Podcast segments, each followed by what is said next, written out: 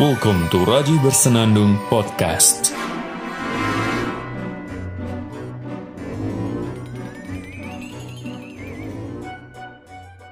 Selamat sore para pendengar setia podcast Raji Bersenandung, masih tetap bersama saya Raji Aragi. Pembahasan di episode kali ini merupakan evaluasi bagi kita semuanya. Saya akan mencoba memilih kata-kata yang tepat agar tidak ada yang tersinggung, tapi seharusnya tidak perlu tersinggung karena ini merupakan kritikan bersama, agar nanti ke depannya kita jadi lebih baik. Namanya juga evaluasi. Kan mencintai itu tidak harus memuji, tapi mengkritik adalah sebagian dari mencintai. Artinya saya cinta bangsa Indonesia, saya cinta Anda semua para pendengar setia podcast Raji Bersenandung. Saya juga cinta cinta diri saya sendiri. Ini bukan aksi reaksioner ya, tapi ini merupakan keresahan sejak dulu. Dan menurut saya saat ini adalah saat yang tepat untuk kita bahas. Baru-baru ini kita mendengar bahwasanya ada salah seorang supporter dari klub sepak bola Indonesia yang meninggal dunia, namanya Haringga Sirla. Berita mengenai meninggalnya Haringga Sirla ini sudah menyebar di mana-mana, baik itu melalui sosial media, berita online, baik itu juga surat kabar, dan lain sebagainya.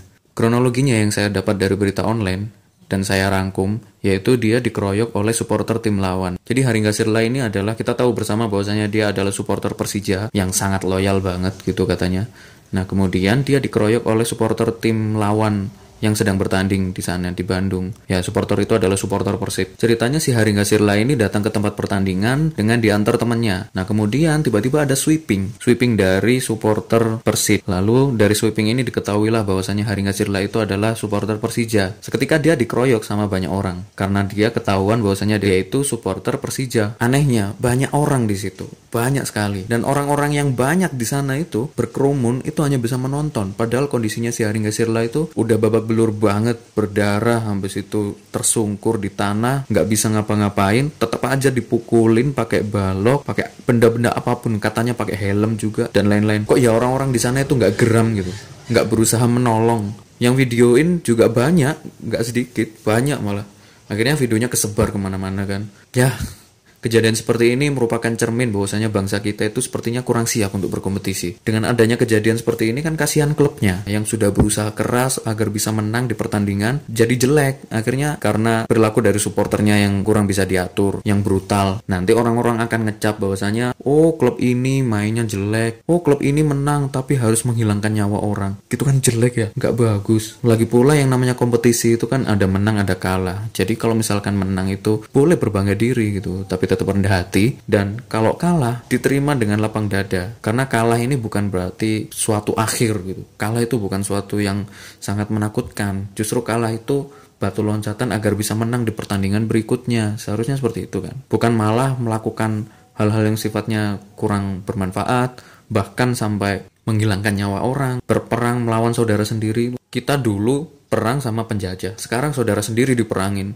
Kan jadi aneh Tragedi kayak gini tuh sudah terjadi semenjak bertahun-tahun yang lalu. Di berita, di TV, di surat kabar, bahkan di sosial media itu tersebar ada daftar nama-nama korban akibat kompetisi yang kurang sehat, khususnya kompetisi sepak bola. Bukan gimana ya, tapi menurutku ini karena fanatisme buta, fanatisme dari supporter kepada klub yang dibangga-banggakannya. Saking bangganya dan saking cintanya dengan klub tersebut. Akhirnya dilakukanlah segala cara agar klub itu sukses. Bahkan sampai menjatuhkan klub lawan dengan menyerang supporternya. Ini kurang bagus, benar-benar kurang bagus. Benar-benar mencerminkan kurang siap untuk berkompetisi. Kompetisi bisa untuk unjuk kebolehan bisa, tapi paling tidak kompetisi itu kita anggap sebagai ajang latihan kita agar menjadi lebih baik lagi. Kalau kalah ya nggak apa-apa. Kalau kalah jangan frustasi itu kata lagunya kan, lagu di Asian Games. Ada pesannya juga galang sportivitas. Kemarin baru kemarin Asian Games. Seharusnya Asian Games kemarin bisa memberikan memberikan nilai positif untuk bangsa Indonesia. Tapi kok jadi gini ya?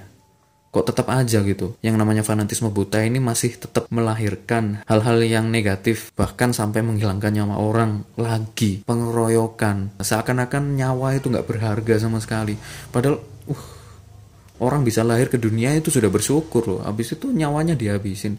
Itu menandakan bahwasanya rasa perikemanusiaannya ini sangat rendah sekali. Sehingga kalau misalkan ada apa-apa ada bau-bau pengen disenggol dikit langsung ada kekerasan. Kekerasan langsung atau direct violence katanya Johan Galtung kayak gitu. Dan itu terjadi Ya memang sih, yang namanya kehidupan bersosial itu tidak bisa terelakkan dan terhindarkan dari konflik. Apalagi kalau misalkan ada selisih paham atau perselisihan karena yang satu lebih unggul daripada yang lain, ya tidak bisa dihindari. Ya tidak bisa dihindarkan bahwasanya konflik itu akan terjadi.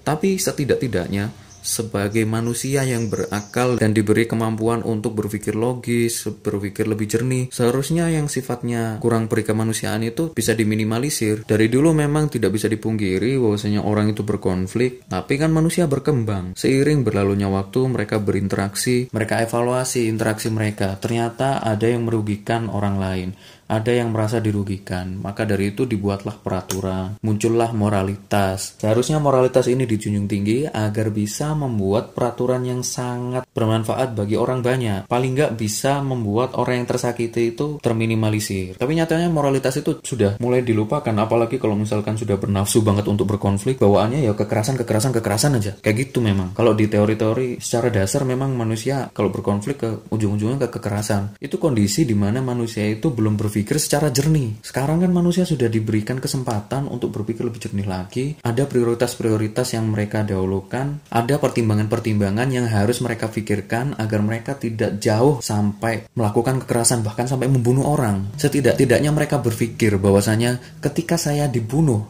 apakah saya akan merasakan nyaman? Sesungguhnya tidak Seharusnya mereka berpikir seperti itu, bahwasanya mereka juga nggak nyaman kok kalau dipukuli kayak gitu. Dan lebih parahnya lagi ini kan, seharusnya ada yang lebih berwenang. Maksudnya ada yang bisa mengatur dan mengendalikan konflik atau paling tidak mengamankan. Kan sudah menjadi pelajaran bahwasanya di sebelum-sebelumnya ketika ada sebuah pertandingan sepak bola dengan rivalitas yang sangat kuat sekali, akan ada korban jika supporternya tidak bisa dikendalikan. Maka seharusnya pertandingan kemarin Persib dengan Persija itu harus ada bagian yang mengamankan.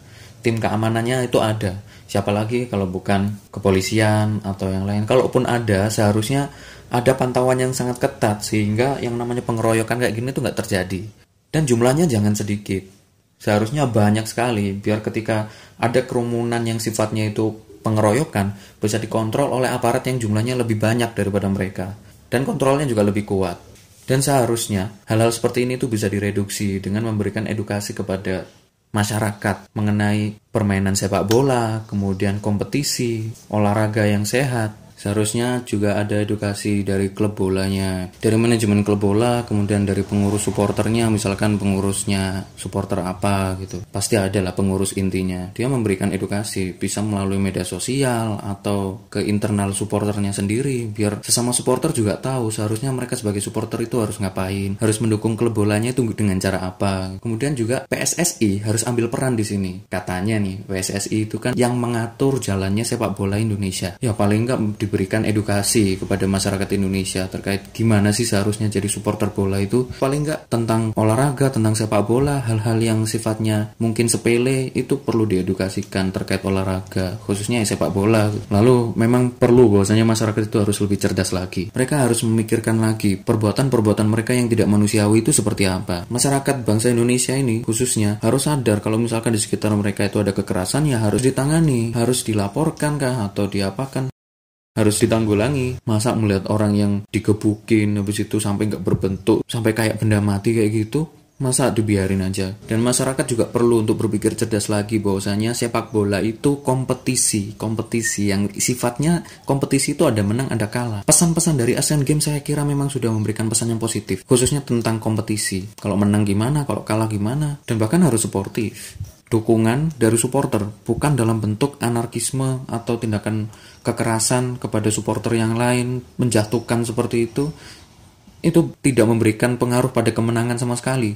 Justru pengaruhnya pada kacamata publik akan kejelekan klub para supporter itu. Kan kasihan klubnya. Seharusnya masyarakat memikirkan untuk bagaimana caranya menunjukkan kepada masyarakat Indonesia bahwasanya klub mereka itu punya power yang sangat besar bukan dengan kekerasan loh ya, tapi dengan kemampuan mereka dalam pertandingan. Sebagai bangsa Indonesia nih, kita juga perlu untuk menunjukkan bahwasanya sepak bola Indonesia itu sehat. Kompetisinya itu tidak buruk, tidak menjatuhkan. Dan perlu diingat lagi bahwasanya nyawa itu penting. Akan sangat disayangkan sekali kalau misalkan sebuah klub itu menang, tapi supporternya kurang bisa diatur. Sehingga melakukan kekerasan dan lain sebagainya, bahkan sampai membunuh orang. Kasihan kawan-kawan semuanya, kasihan. Orang yang meninggal karena dikeroyok itu kan kasihan. Sebenarnya dia punya masa depan. Apalagi Haringga Sirlai umurnya masih 23 tahun, dia masih bisa berkarya di kemudian hari. Perjalanan masa depan dia itu masih panjang sekali. Kasihan. Bagaimana itu jika terjadi pada diri Anda gitu? Masa depan Anda terputus karena Anda harus kehilangan nyawa. Nggak cuma Anda yang sedih, orang sekitar Anda juga sedih gitu loh. Terakhir, saya turut berduka cita atas wafatnya Haringga Sirla. Semoga setelah ini tidak ada lagi korban berjatuhan karena kompetisi yang tidak sehat. Semoga kita semua bangsa Indonesia seluruhnya bisa terus istiqomah untuk bangga pada sepak bola Indonesia, untuk terus sportif dalam berkompetisi, untuk terus semangat mengembangkan diri agar nantinya siap untuk berkompetisi baik tingkat nasional maupun tingkat dunia. Terima kasih saya Raja Raki. Sampai jumpa di episode berikutnya.